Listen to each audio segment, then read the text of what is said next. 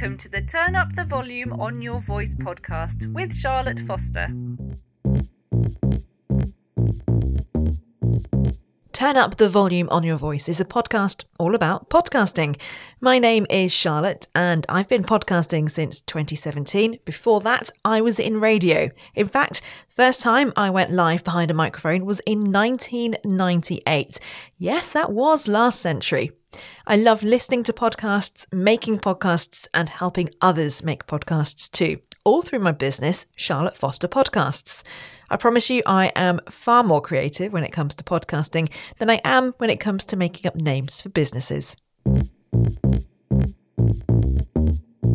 Hello, welcome to this week's episode of Turn Up the Volume on Your Voice. Hope you are well. This week, I'm talking about voices, because loving your voice, or to be more accurate, not loving your voice, is one of the biggest blocks that people tell me they have when it comes to podcasting or starting a podcast.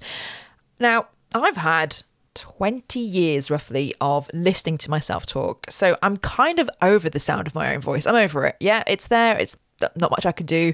I quite like it, actually. I haven't always quite liked it, as you will hear. The good news is, though, there are ways for you to fall in love with your voice, and there's lots of ways you can do it.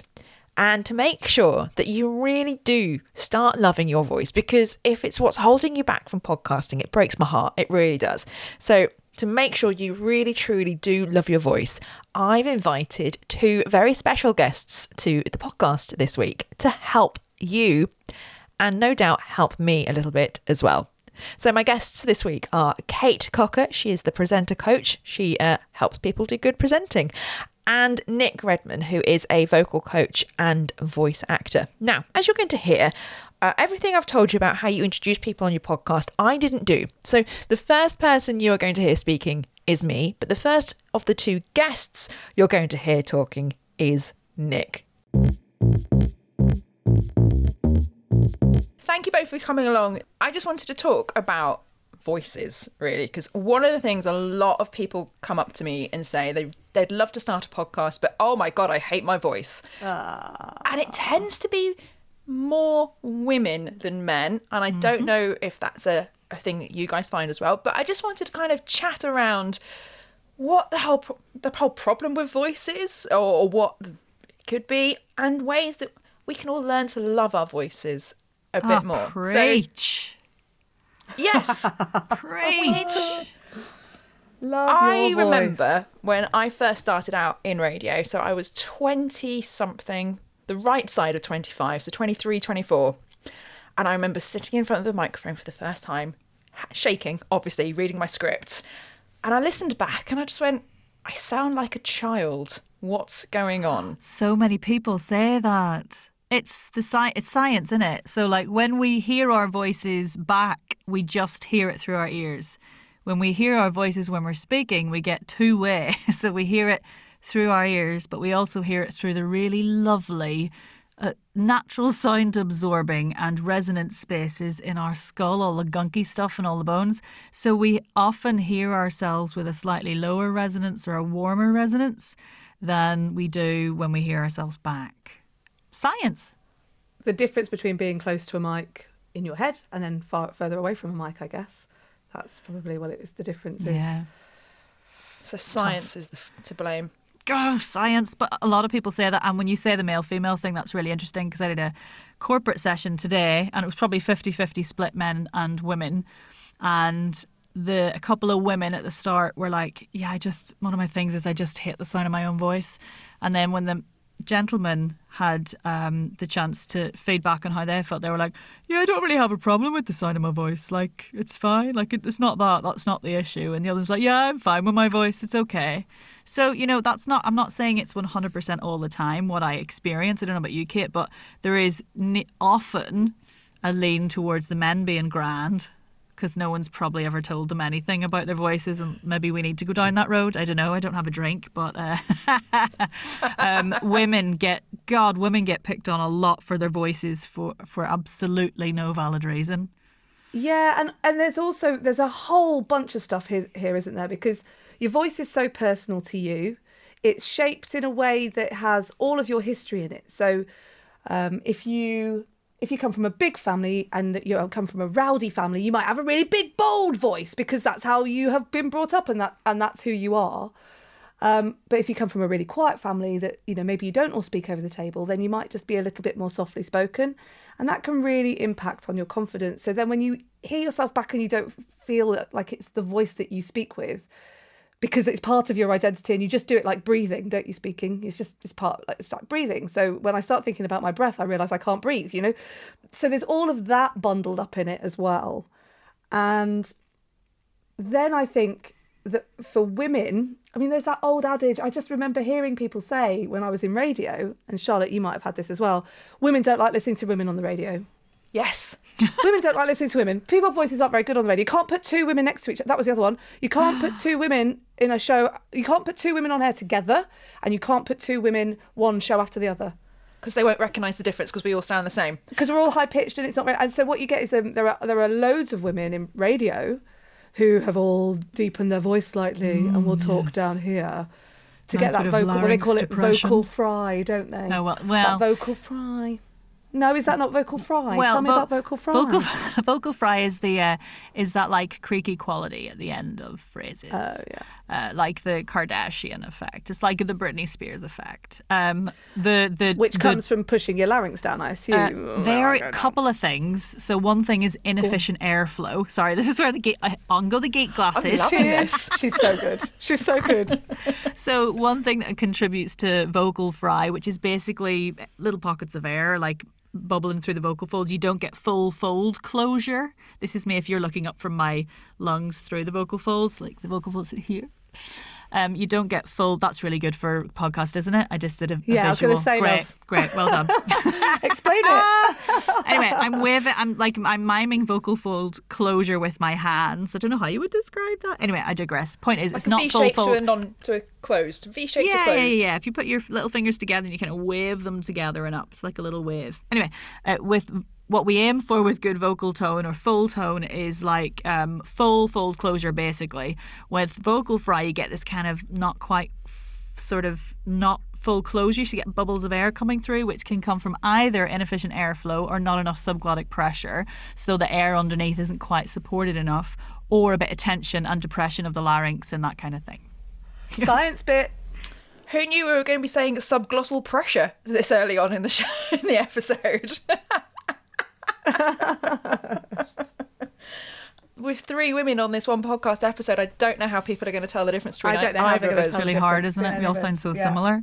The thing yeah. that annoys me about voice feedback, and it's the same with accents, because I work a lot with people with accent coaching as well, and I don't offer accent reduction to English native speakers as a service because I don't believe it's ever actually the problem. Maybe that's not for now.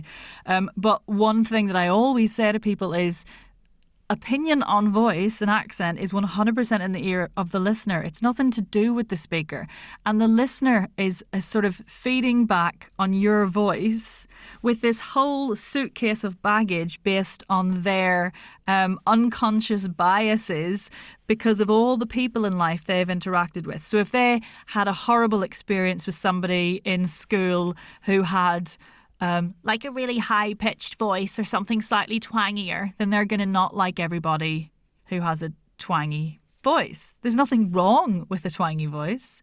It's absolutely fine. If you can communicate fine, great. There's things you can do if you want to change it or play around. That's grand. But like, we all have these views based on our experiences, basically. So if you're going, God, her voice is so annoying, it's probably because, I don't know, the dinner lady in school had a voice like that, or your auntie had a voice like that, or whatever. Interestingly, both of those examples were women. Hmm. So any point is, it's not the speaker's fault, it's the listener's fault. And as listeners, we have a responsibility to listen more inclusively and more openly and be less of a bleeper about it. Keep your bloody opinions to yourself, to be honest. I do. I, I, I completely agree with you entirely. I know that when I'm working with people who do have strong accents that are less native to the audience they're going to be speaking to, instead of saying reduce your accent, all I ask them to do is actually, if you start your talk with a little couple of extra lines, then it just helps people to tune into you. Mm. So rather than just going straight in, because often when I when I'm teaching speeches or with we're t- doing content, I get I'm like go straight in, get straight in, none of this hello, welcome, I'm really glad to be here with you today. But if you've got a strong accent, actually that hi, lovely to be with you today helps the audience tune into you. I'm really jealous of people who've got accents, if I'm being honest, because I have um, clearly I'm from the south of England. Berkshire, nice home counties accent, and everyone goes, oh Charlotte, you sound so posh, and I go, I wish you could see the council estate I grew up on, it's not posh at all. But I always find out I've got, I in my mind my voice is bland and doesn't have any kind of nothing to sort of stick out, nothing to sort of stay in someone's in someone's mind as such. It hasn't got an accent to it, and I just think, oh, I'd love an accent. Don't ever ask me to do an accent though, because I'm terrible at them. So in my head I sound brilliant. um, I'm, I'm not I am very bad at doing other people's accents, but I'm really jealous. But you have to think about it from the other person's perspective though. There are people out there who abs- would, would kill for your accent. Like, you do have an accent and it's wonderful because it's you and it's a very big part of who you are. Um, but every, every but grass is always greener. The grass always sounds nicer. That doesn't work. Um, you know what I mean? Like, it's always, always somebody. Everybody always wants what somebody else has. There's another thing about accents though, which is that um, when I was doing my degree, they said that it's like dialect and accent, isn't it? And if you move. Nick, you can tell me if this is complete rubbish, but if you move like under the age of about five, it's quite hard for you to stick to an accent. So if you grow up, obviously in Manchester, you get a really mank accent and all of that. But if you moved away from Manchester when you're about five, you would probably start picking up the accent. And I certainly, I moved when I was younger, um, before I was five. And I certainly, I mimic, and I came to Manchester and I was like, right, off we go, grass, Bath. And I grew up in Berkshire. So I was like, I was, and my husband was on the radio here and we came up from down south. And he was like, I'm saying Bath and grass on the radio because it's rude not to in this market. So to go grass and Bath and be a broadcaster, he was like, I just think it would be, it's polite to just say the A's the way that people would say them here. It's interesting, isn't it? We've got like a live experiment of that because we moved my very, very mank five year, four year old to the Cumbria Northumberland border uh, about three months ago. So I'll let you know in a, in a few years, because at the Brilliant, moment he's thank you. he's like he's proper like Salford. You had I. But I want a podcast but, on that as well. now he's now we're in an area where where it's this really interesting sort of Cumbrian Northumberland hybrid sound. It's amazing. Oh, nice. So it's um yeah yeah I'm yeah. terrible at it, but I'll get there. I'm listening to a but, lot of the locals very, very intensely. They probably think I'm absolutely batty. The danger is that whenever I'm on holiday, I sort of can hear myself speaking back to the waiter with a similar accent, and I'm like, stop it! It's like that. Yeah. It's rude. Well, wait, it's a natural, so, yeah. it's an instinctive thing though, isn't it? Because like ultimately as humans, we we like crave to be accepted by whatever tribe we happen to be around. So accents, and there is an accent version of, you know, code switching in the sense that when it's telephone voice, isn't it? You you put on a version of yourself for different situations. We were just talking about it before before we started this podcast, but like I talk much more like a Yorkshire in a Yorkshire accent when I'm with my in-laws and my husband. My mum is from Lancashire, so I sometimes go a bit Lancashire when I talk to her. And then my dad's Irish. So like, because I subconsciously, unconsciously, uh, I want to fit in with whatever tribe is there for survival, you know, and we do it. It's like they have um, this fascinating research. Rob Drummond um, has some fascinating research into like youth language and identity and how we think all these kids are growing up with just awful accents. You know, God, they don't know how to speak to each other. They have F's instead of T H's and all this kind of um, M L E, multicultural London English. How are they going to survive? But the truth is they know exactly what to do when they're not with their mates. That's their social language, that's their sociolect. They should be able to have that in professional situations, and hopefully eventually a lot will have the strength to do that, but they know as soon as they go into a job interview exactly what sounds to put in there. So it's fascinating. Should people have a different voice for their podcast then, if they're doing a podcast? You're saying about, you know, telephone voice. Should there be podcast voice?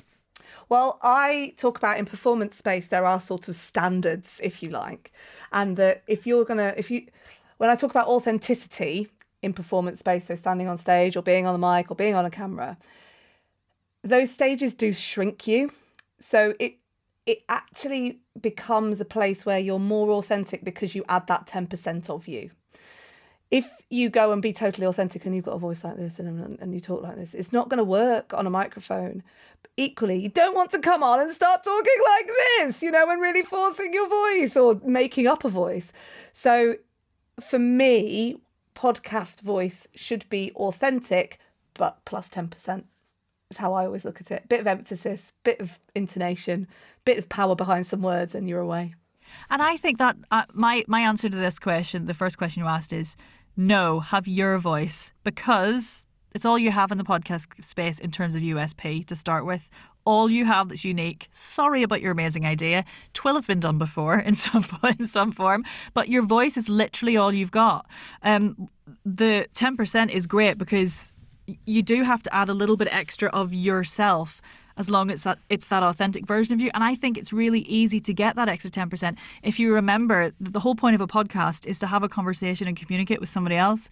That person's not there, they're here. And you do have to think a little bit harder about connecting with them because you don't have the eye contact or the actual in-personness of it all. So I think that ten percent is so easily linked to just remembering that your entire reason for doing a podcast is to communicate with someone else, just like it is in real life. Because most of us, when we're chatting to our mates, which is, it's the vibe of my podcasts at least, um, they all understand me. Like, I give them enough to understand what I'm saying. And I would say ninety-nine point nine percent of humans out there don't have an issue in their own authentic space with connecting with the humans around them. Yeah. The thing that you find in podcast presenting is it's it's it's actually the other way. You, you rarely get people who are down, you know, too low. It's that people go into presentation mode. So if they read a script, they don't read it like they'd speak it. Or what you find is they throw their voices. So people, like when you're on the phone and you can't see the people that you're speaking to, it's really, hello, my mum, my mum will go, hello, Lamborn seven one three five seven like this. And you'd be like, I'm sorry, I'm, I'm talking like this. Okay, bye, how are you? Bye, like that. And I think sometimes with radio, you can hear when people are doing I S D Ns because they do their telephone voice. They go, see you there, bye. They go into that sing-songy bit. But it's the throwing of the voice, and, and I think the the way to nail it is to bring the voice closer to you and think of the person closer to you, and then you can present without overdoing it like that. I remember when I was first starting in radio, it's always like the picture person in front of you and you're talking to them. And yeah. I still to this day, if I'm having a struggle, and I, I do every now and again have a struggle, I've got a cuddly toy. The, the John Lewis dragon from the Christmas advert, the John Lewis Christmas advert a couple of years ago, Edgar, I think his name was, I just fell in love with him. It was a moment. Aww. It was before the pandemic and we were all emotional anyway, and I, it just got me that year. And so I bought the cuddly toy and he sits up in my, in my office, and, and I'll just put him in front of me and I'll talk to Edgar. Excitable Edgar, that's him. That's a lovely idea. And I know a few voiceovers who kind of employ that technique, who have a thing that they speak to. Um, or a picture or, or something. I think it really works. Um, Patsy Rodenberg has some really interesting stuff on like circles of attention. So you can be in like first circle, first circle, second circle and third circle. And it's about how first circle is like basically you. I mean, I'm really paring this down.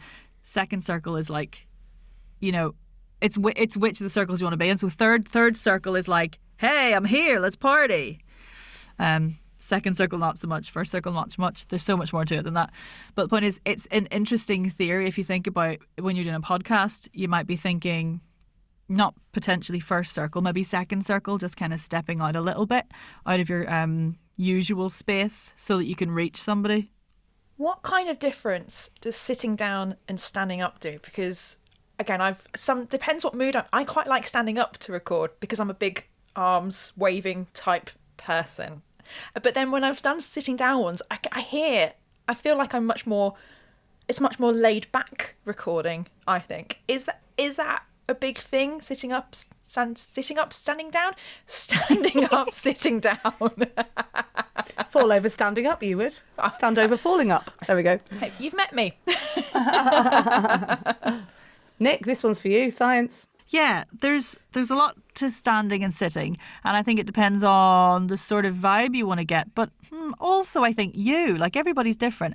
I can sound just as excited and engaged sitting down. I'm sitting down now, and I don't think I sound too laid back because, again, it's not about my physical repose. It's about my intention to communicate whatever my message happens to be. So I could be lying on the floor and still sound insanely excited about voice, because I'm always really excited about voice.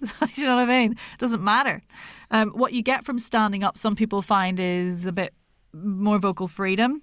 So in term, that's such a naff thing to say. What the hell does that mean? Sorry, I just edited myself. Vocal freedom. But basically, I mean, you can get the breath in a little lower, as we would say. So you can release the abdominals on the in-breaths. You've got enough room for the diaphragm to descend. Blah, blah, blah. So you get a little bit more breath and a little bit more uh, kick in from the support muscles when you're standing, potentially, if your voice is working well. A bit more gesticulation and energy, perhaps. And some people feel a bit more grounded when they're standing. But I would argue that there's I, I've watched just as many ungrounded, wobbly, left to right swaying presenters as I have grounded people sitting down. So like today when I was working through some Finding Your Voice Online workshop with some corporate people, we were talking about being grounded and stable in the seat, seated as well. So really finding the floor with your feet um, and just feeling like you're connected to something. So I would argue both can work. Depends on the person and the personality. I'm still flailing my arms around even though I'm sat perched on a stool. That's because I can't really talk without them. without them. I hit myself in the face. Um, it's just about what you feel comfortable with, I suppose. And remember, it's all of this stuff is arbitrary because it's about how articulate your intention to communicate is. That will get past all of the nonsense. And how do you do that then? How do you get that intention? Well, I always talk about, in terms of when you're presenting, knowing what you want to achieve before you begin is really useful. So if you're preparing for an interview, what is the one thing I want to hear the person say? If you are preparing for a podcast, it's about going, what is the one thing I want them to remember? Actually, work out what that message is. There are kind of layers to performance that I think, you know, there's the, obviously, it's like an iceberg. I think of it like an iceberg. You've got the performance bit on the top and the stage is like the sea. And then there are three things I think that go into a performance. And that is, one, your intent and your identity. So that's exactly what you're talking about there. It's that one line through, that one message you want to get over in this episode, or the one message you want to get over in this speech. Then it's about finding the story and the, and the content that goes around that and adds all the colour. That's where you can think about your words and your language as well and the structure.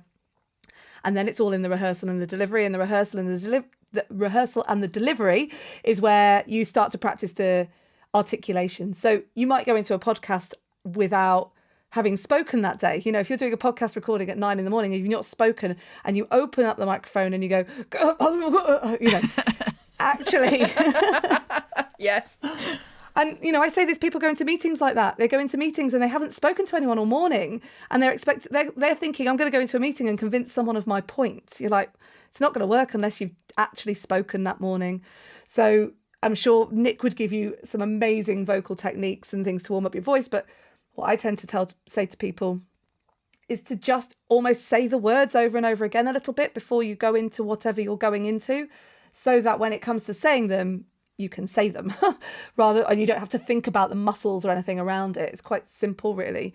Um, there are people, I, I do joke, there are people like, well, before we went into lockdown, there are people across the country in their cars speaking to themselves because of me as they go into meetings or podcast recordings and all of that. Yeah, and because so. of me, they're doing it like this. Hello, thanks for coming to my presentation. My name's Nick. I'm going to tell you about voice today because I get them to warm up and practice at the same time. That's why I stuck my tongue out a minute ago when Kate was talking. I thought, oh God, that looks really rude. But I was just thinking through slug tongue, the exercise. Monday, yeah. Today. Now you're going to have to tell me about slug tongue. Yeah, go on. Nick's, Nick's got all these lovely little um, what, aer- aer- aerobatics, if you like. Aerobatics, that's the right word, isn't it? When it comes to acrobatics. acrobatics. Tongue yoga. I didn't say acrobatics ten times before I came onto this podcast. And that's where we went wrong. That's where I went wrong. Acrobatics. Um, yeah. So part of my specialism as a voice geek and a voice trainer of the human voice is um, knowing what to do with the bits and bobs to get the most out of it. And one of the things that you have to do in order to speak clearly and to articulate that message is to warm up your voice. Like Kate said, sometimes it, you might not have spoken to anybody. So you do need to make noises and faces and silly things to free up the muscles to release as much tension as possible, because tension murders vibrations. That's a Kristen Linklater quote. Um, she, uh, yeah, any any tension in the vocal tract, the area from your larynx up to where you the sound comes out, will ham- dampen the vocal potential, basically. So slug tongue is a really nice exercise for a couple of reasons. It's basically where you stick your tongue out on your lower lip like this. Uh, I'm demonstrating again, remembering though it's a podcast. Stick your tongue out, dear listener, like this.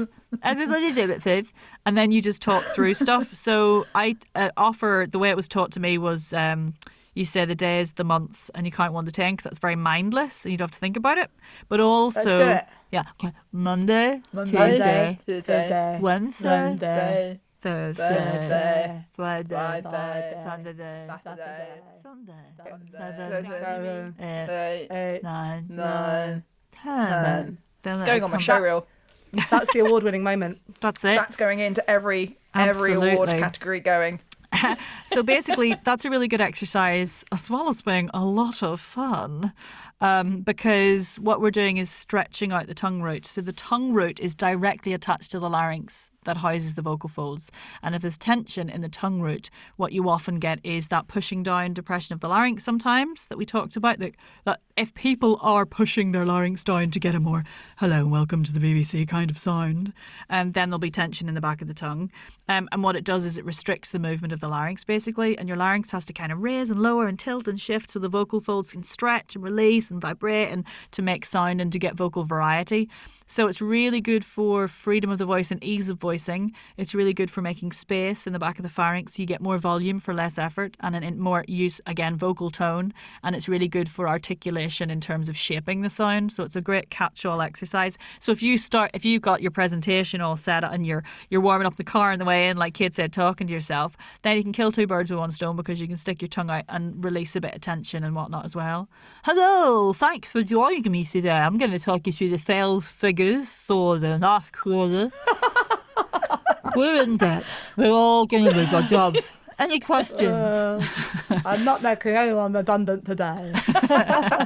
Maybe tomorrow. Yeah, don't yeah. do it in the actual meeting. That's good. Just in the car. And then there's relaxing and there's relaxing there, isn't yeah. there? Yeah. Yeah, don't do that in the meeting. That's a really good one. This is really useful because... Um, I remember when I was at university and they, they had a vocal coach in for the day. This is me doing my, my broadcast journalism. And I sort of had my fifteen minutes chat with her. And she said, yes, Charlotte, in, in the old days, I'd have told you to start smoking just so you could lower the register of your voice. But I'm not allowed to do that anymore. Yes. Oh, dear. Ah. Ah. Yeah. So clearly smoking is not good for your voice, because it damages it, doesn't it? As well yes, as everything else that smoking does yes. for you. What else can people do to look after their voice? Because I've had, again, when I, I used to do singing competitions, no, I'm a terrible singer now, as I will prove whenever we meet up again in person and have karaoke. Can't wait. Um, but I was told to drink orange juice, eat licorice. This is, can you imagine that combination? Drinking orange juice and oh, eating licorice oh, God. As, as a way of keeping my voice good. Um, your faces tell me that was a bad idea. This is this is some of the many bits of nonsense that you hear in the kind of um, mythical world of things that help your voice. Um, first off, let's all remember the actual physiology of what happens. Nothing you eat or drink touches your vocal folds on the way down, because if it did, you will choke and you will die. Right? They're different tubes. So what you eat and drink goes down the esophagus, the eat the food tube. Almost my favourite tube. I have to like the other tube better because I'm a voice specialist, but I do love the eating tube a lot. Um, so what we eat and drink can affect your vocal function depending on if you have any allergies or intolerances. For most people, the most important thing to do, the most important thing for vocal health is stay hydrated. Now, there's two ways to stay hydrated. Number one, fluids. All fluids except alcohol will add to your systemic hydration, which hopefully in time, four to eight hours sometimes more, sometimes less, depending on the research you read and the person and the lifestyle, eventually reaches your vocal folds and makes the mucus on the outside of the vocal folds nice and slippery, which is what we want for easy onset of phonation or voicing. Um, you can, all, but that basically needs you to be just well hydrated all of the time. Like, how many times have I drunk during this? Loads. And you're sipping. Like, it, you got to just keep drinking all of the time, because actually it will take, it can take, if you're dehydrated, uh, chronically dehydrated as a lifestyle, not choice, as an accidental lifestyle environment situation, it'll take a good couple of weeks to to sort of build things up and for your body to kind of, that's science I'm probably making up. What I'm trying to say is you just need to drink all of the time, like little and often, all of the time. I think the main, the most recent research that I got from my vocal health first aider training, I know, it's impressive. Uh, it's an actual thing. Yes, I have a certificate and everything. Is one millimeter per calorie burned is the one mil... Milliliter. Milliliter, yeah, yeah, yeah, yeah, yeah. yeah Not millimeter. Yeah, yeah, yeah, yeah, yeah, yeah. Like, there's a point where my science drops, okay? one You've M... done brilliantly up till now. I know, right? God damn it. One M per cal burned in the day. Now, who's counting their calories that they burn? But that is what they say as a base point, you know. And well, so, that's basically why they say two litres then, isn't it? Because yeah, you're probably burning about two thousand calories, calories a day. Yeah, yeah, exactly. Yeah. Um, depending on your lifestyle, if you do loads of that exercise stuff, you're going to burn more. If you do loads of that sitting on the sofa, you're going to burn less. The other thing as well is, remember, is food. So if you eat loads of fruit and vegetables and you're dead healthy, you're going to be more hydrated than someone who just eats pizza and oven chips all of the time. Um, I'm not judging lifestyles, I'm just giving you the facts. Um, other things for vocal health are voice naps. That's the cool phraseology in uh, voice training at the moment. Hashtag voice naps. So just stop talking every now and again if you can. It's really useful. Um, and there's a couple of exercises that are really good for resetting the voice and vocal function if you've got loads of recording to do. So like lip trills. Sorry. I tripped over my own lips. That's good, isn't it? Can you edit that? Ah, well, who cares? Lip trills up and down is really good for breath. For Try it, Charlotte. Try it, try it, try it. It's really hard. It's so much harder than you think it is. So it's just like do that thing when you were a kid of just going, bring, bring, basically. I can't do it. For... Oh, God, that's really difficult. Do this or this to get you going. And then just go do it again. And you'll find you can do it. Yeah, see how funny is that, isn't it? Release your lips a little bit as well. Yeah. And if you can't do that, then just do um, a, a gentle slide up and down with a big puffy whir. So like, woo, as if you're going, woo, woo, woo. It's another semi-occluded vocal tract exercise. It's really nice. Really good for releasing things, releasing tension, resetting the laryngeal position. Um, yawns, also great, because I'm a big fan of yawns. Um, so a nice big yawn with the tongue down behind the bottom teeth. This is good podcasting. Yes. Yeah, I'm now encouraging everyone to yawn listening to the podcast. I love it. Yeah. Releases some muscles at the back of the pharynx that are really helpful. And a good sigh is a good one as well, isn't it? The sighing. Just releasing that up. Yeah, I like that one.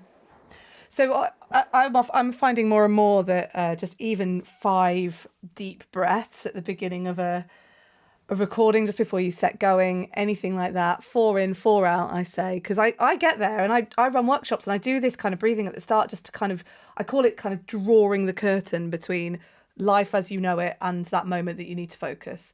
So so you draw the curtain by doing five deep breaths, four in, four out, and I'll go, right, red, ready, everyone, and in for four, and I'll go, ooh, and I, my body just isn't ready to do it. And it just it just highlights how we are moving really quickly all the time. We are not thinking about what's, what we're saying. We're not thinking about anything. And we think that when we open up a microphone, we can just do the same. And I do think that those exercises that Nick had to keep care of your voice, making sure that you're drinking water all the time, and then just setting yourself down and grounding yourself before you start really makes a massive impact on what you're about to do.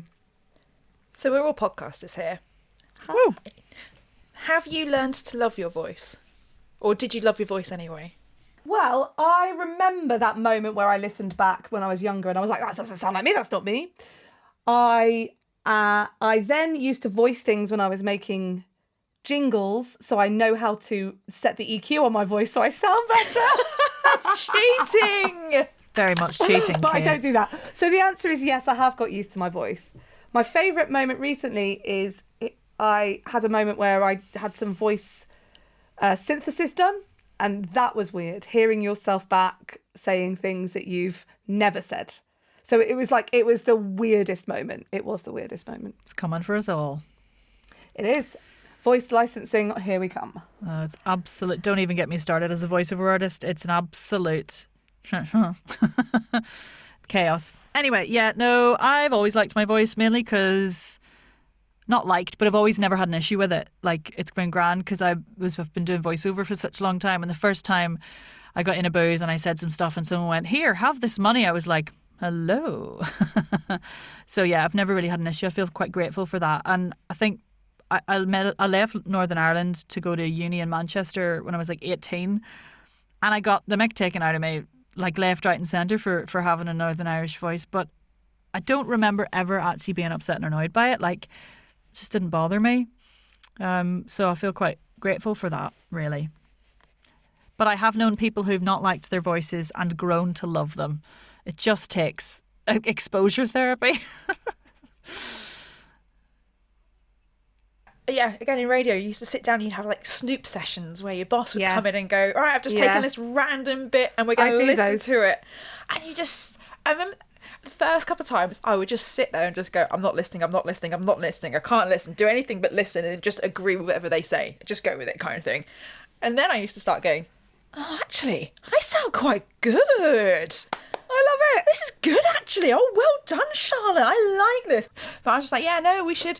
And like, I, I liked what you said, Kate, about your voice has all your history in it, and it absolutely yeah. does. I remember the mm. lunch, Sunday lunch was sacred in our house, unless the Grand Prix was on and then the telly was moved around so that my dad could watch it.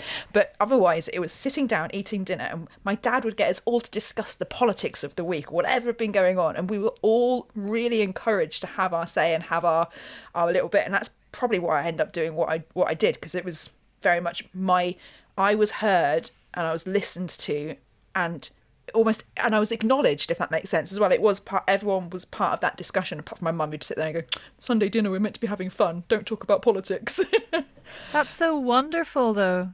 Like that, I think people have to have a, uh, parents have a real responsibility to make their kids feel heard, because I now work with the people who didn't have that privilege around the table or for whatever reason, and they come and they're not loud enough or their voice is uh, really tense or whatever, and, and when you delve back into their, their history, you you start to get all this stuff like, "Oh, well, my dad never listened to anything we said, you know, he was always right and we just ended up not really talking in the end." You know, and you get all this stuff, or, "Oh God, I was told to be quiet all the time," and, you know, it was "speak when you're spoken to" and all that kind of stuff, and etiquette, like. And we do have a responsibility as humans, older humans, to make sure younger kids are heard. Most of it, sure, going to be a load of nonsense. I have one. God, the stuff that comes out of his mouth. Absolute nonsense. He's four, so we'll let him away with it. But, like, we listen to him and we engage him in conversation like he's a normal-sized human person. Even if he is saying, "Yes, but Mum, when you're a dinosaur, you can have tap shoes." You know, like, you just you just let it happen. We could talk forever, couldn't we? About I, I, I love all this as well. It's so fa- it's just fascinating. I just really do think it is. But if there was one thing, apart from keep hydrated, what can we do to A, love our voice a bit more, and B, look after our voice? I think to love your voice. Hmm. Oh my goodness. Say every syllable with confidence. And I think that's all you can do, because that's who you are, right? So it's really, it is, it's so tied to self-acceptance. When you hear yourself back, you suddenly notice, I, I do it when I watch my videos back. I'm like, "Oh God, I do that. It's so annoying. How do people put up with me?" But it's, if you can do you with confidence, hit every syllable with confidence, every letter, then then you you're going to win, and you're going you're going to find a place that you love. Fabulous. And Nick? I just want to do a clap. I just want to clap that. It's beautiful. I think mine's tied to that, though, in terms of look after your voice. I think it's remembering that voice is a completely holistic practice. So if you were in a bad state mentally or a bad state physically, it's going to have an effect on your voice. So yeah, I can do, you know, silly, brilliant voice exercises till the cows come home. But if you've had a really, really awful day, you're going through something really awful, then it will have an effect on your voice. So you've got to approach voice training from a body, mind, voice angle. That sounds really intense and like, well, why bloody bother? Because, um, you know, there's so much going on, but it's really easy to make small little changes and, and implement things in your day-to-day life that can help you with that sort of thing, even if it's just utilizing the sigh, noticing when you hold tension in your shoulders and letting those drop, noticing when you're your mind, what happens to your voice when you get anxious in your head, in your, I was, I was going to say brain head, in your head. Do you know what I mean? A, awareness of, of your whole self in relation to what comes out when you speak is incredibly important. And that's sort of what I try to do with the Voice Coach podcast, is like take people through all the elements that are involved bit by bit. Thank you so much, Kate. Thank you so much, Nick. I've really, really enjoyed this. I think it's been really useful as well. And I'm going to do slug tongue for the rest of my life now. Please, please tell me I am not alone in the whole slug tongue thing and going to start doing it all the time. You've got to. It's so much fun. Just how much fabulous information did you just hear, right? So my biggest takeaways are that, number one, and I think this is the most important thing, my voice is mine. It is uniquely me. It's me, my history, and also my future in a way as well. And do you know what? I am going to celebrate my voice, its flaws and everything. And if somebody does have a problem with my voice, it's their problem. It's not my problem. They can get over it. And I really want you to start thinking like this as well. Number two, actually, to make sure that I love the sound of my own voice, what I need to do is be confident about what I'm saying. So that's the planning ahead, knowing what I'm going to say, knowing what I want to hear. It's going to give me a stronger voice because I'm already confident in what I'm doing. Makes total, total sense. Uh, number three, slug tongue is fun. And I'm going to do slug tongue so many times because you can't do it and then not smile. Uh, I can't do the trills very well. I'm going to have to practice those. And you know what? I couldn't have asked for two better guests to come on and talk about voices. So thank you, thank you, thank you to Kate and Nick for giving me their time to record this episode. You can get so much more from both Kate and Nick. You can search for The Presenter Coach in Google. That'll bring you uh, Kate's website. Or, of course, you can find her on social media. She is Kate Cocker, K, the letter, eight, the number, Cocker, uh, on social media. She also does the Everyday Positivity podcast, which is a podcast every day with a bit of positivity, and it's brilliant. Uh, Nick, you can find Nick Redman, you can find online, but the best way that you can get more from Nick is by listening to her podcast, The Voice Coach Podcast, and I'm signing up to that one as well, so I can keep learning and keep developing and keep growing my voice as well. Thank you so much for listening to this episode. I hope you got something from it. I would love to know what your takeaways are as well. So if you want to drop me a line, you know how to do that. I'm on social media. You can find me at Charlotte Foster Podcasts on Instagram, and you can find me there on Facebook, LinkedIn, Charlotte Foster, podcast queen. I have a lot of thoughts about myself, clearly. And I'm on Twitter at C F Podcasts as well. Until next time, look after yourself.